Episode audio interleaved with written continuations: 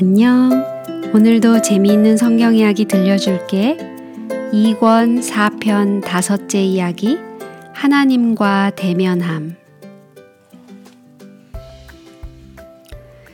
그날 밤 이스라엘 장막은 큰 슬픔과 두려움으로 가득했어요.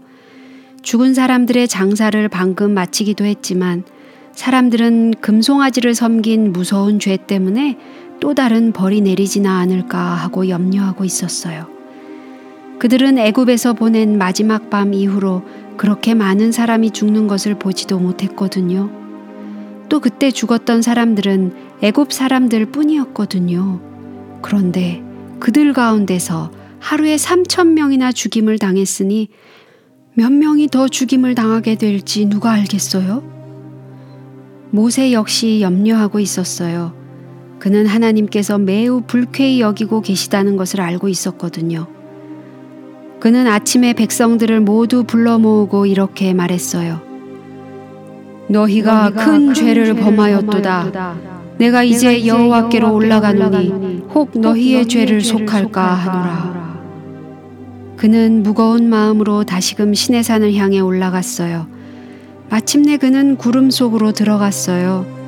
그는 하나님께서 그곳에 계심을 깨닫고 이렇게 부르짖었어요. 슬프도소이다. 이 백성이 자기들을 위하여 금신을 만들어 싸우니 큰 죄를 범하였나이다. 그러나 합의하시면 이제 그들의 죄를 사하시옵소서. 그렇지 않사오면 원컨대 주의 기록하신 책에서 내 이름을 지워버려 주시옵소서. 아마도 그는 흐느끼는 목소리로 부르짖었을 거예요. 백성들의 죄를 용서해 달라고 호소하는 그의 마음은 정말 찢어지는 것만 같았어요.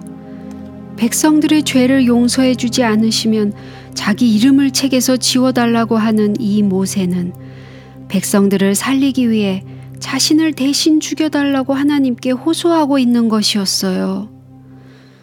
물론 그렇게 하실 리는 결코 없으셨지만 하나님께서는 모세가 그토록 충성하는 것을 보시고 분명히 기뻐하셨을 거예요.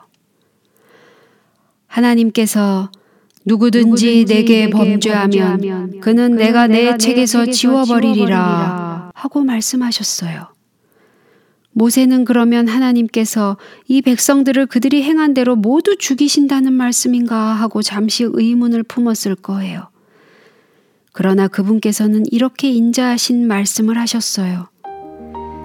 이제 가서 내가 네게 말한 곳으로 백성을 인도하라. 내 사자가 네 앞서 가리라.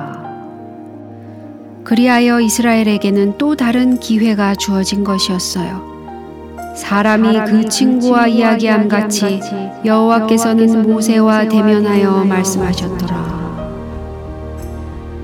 이것은 모세가 실제로 하나님의 얼굴을 보았다는 말은 아니었어요. 하나님께서 한 번은 그에게 네가 내 얼굴을 보지 못하리니 나를 보고 살 자가 없음이니라 하고 말씀하신 적도 있었거든요.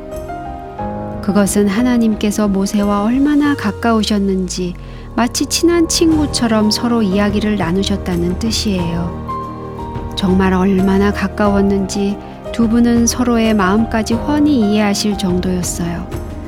그래서 모세는 하나님을 배웠기를 너무도 원했어요.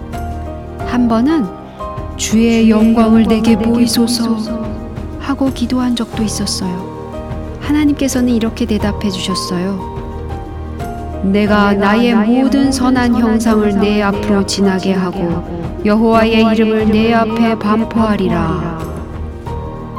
모세는 이 일이 어디서 어떻게 일어날지 알기를 원했어요. 하나님께서는 내 영광이 지날 때에 내가 너를 반석 틈에 두고 내가 지나도록 내 손으로 너를 덮으리라 하고 말씀하셨어요.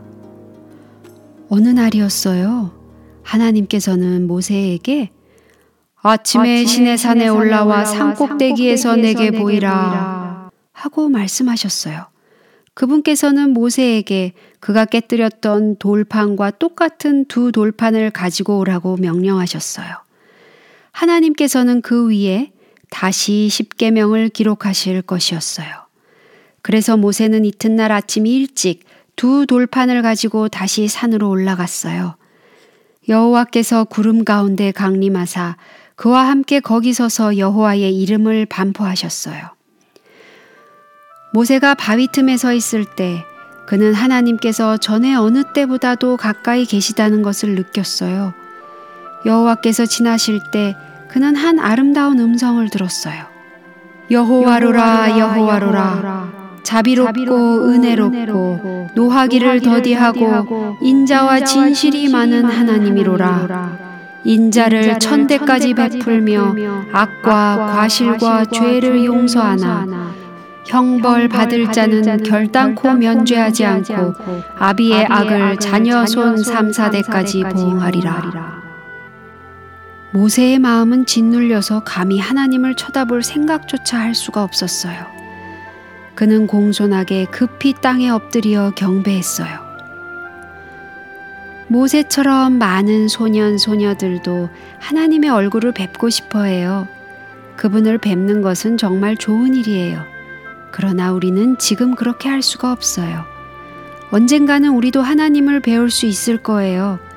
그러나 지금은 그럴 수도 없고 또 그렇게 할 필요도 없어요. 그분께서는 용서하기를 기뻐하시며 자비와 사랑이 많으시며 인자와 진실이 많으신 하나님이시라는 것을 아는 것만으로도 충분하거든요. 사도 요한은 하나님은 사랑이시라고 말했어요. 그분이 사랑이시기 때문에 우리가 우리 눈으로 직접 그분을 배울 수 없을지라도 우리는 그분을 온전히 믿을 수 있어요. 우리도 모세처럼 그분을 대면할 수가 있어요. 우리가 제일 친한 친구와 이야기하는 것처럼 하나님과 기도로 속삭일 때 그분께서는 우리에게 얼굴을 향하신답니다. 오늘 이야기는 여기까지야. 다음에 또 재미있는 성경 이야기 들려줄게. 안녕.